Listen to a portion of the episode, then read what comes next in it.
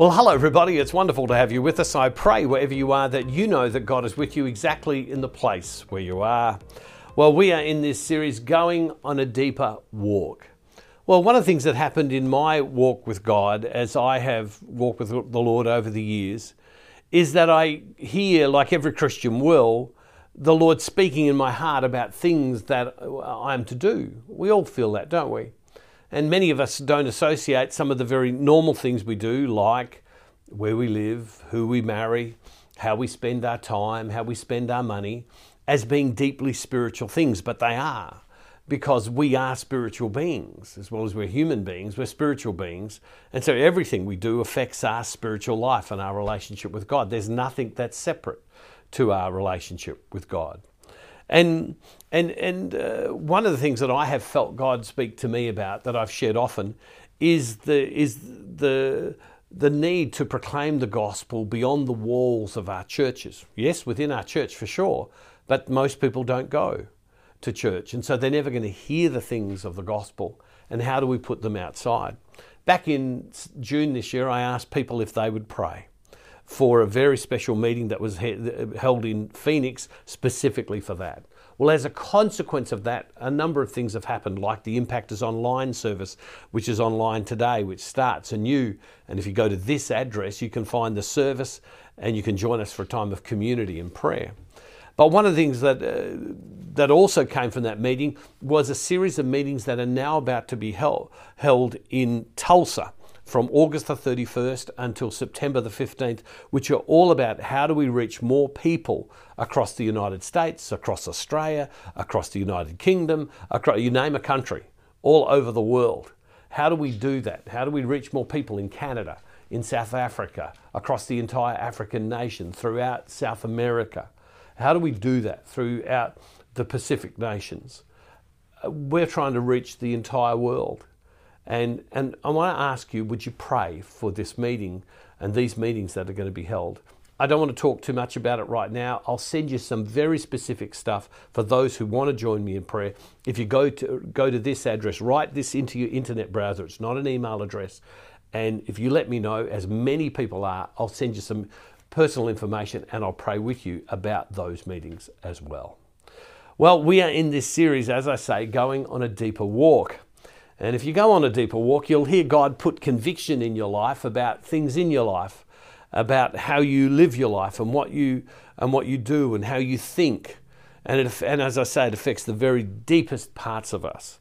Well, there's a passage of scripture, uh, and it says this in verse uh, Matthew chapter 6, verse 20, 24. And this is really about a more mature walk with God. It says this No one can serve two masters. For a slave will either hate the one and love the other, or be devoted to the one and despise the other. You cannot serve God and wealth. Now, there's two points here that, that we can look at. It, it says, No one can serve two masters. Uh, for a slave will either hate the one and love the other. So if you have a slave and they're serving two, you'll go, Well, I like that one better than I like that one. Right? Now, we don't have slaves in this day and age, but it, it's a language thing.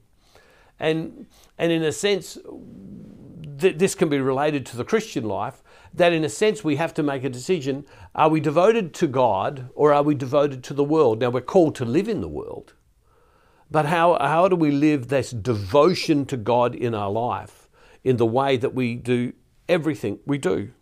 And it says uh, you'll be devoted to one or, or despise the other.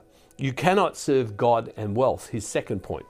And the second point of Jesus is this is that the reason Jesus talks so much, as I say regularly, about wealth and money and power and possessions is this is that they can replace God in our life. And, and so we can't say, well, I'm about God, but then I'm going to chase all these things. What, what, what the scriptures is telling us is that God has to be the very first and the center of our life.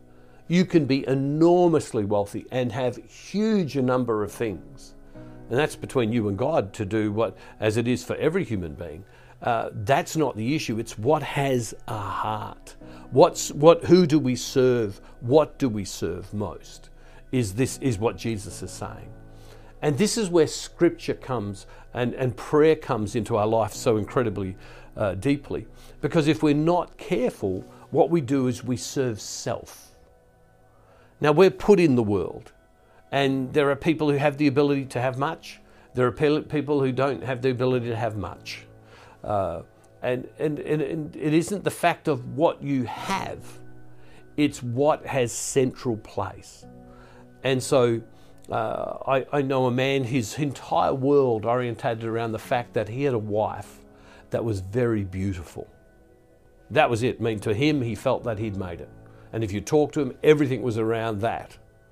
See, our wealth can be in, in, different, in different things.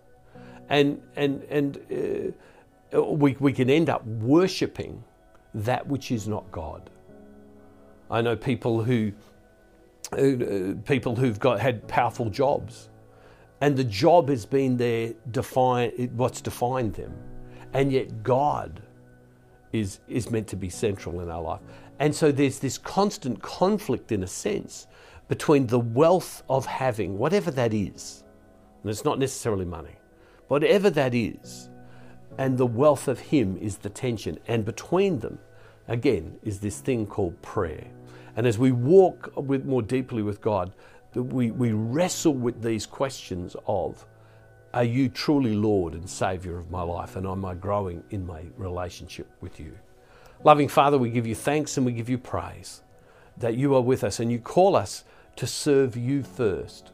We can have many other things for sure, but to serve you first. Help us in our journey. And Father, we make this prayer in Jesus' name through the power of your Holy Spirit. Amen. God bless you all, everybody. See you tomorrow. And don't forget, wherever you are, God is never ever far from you.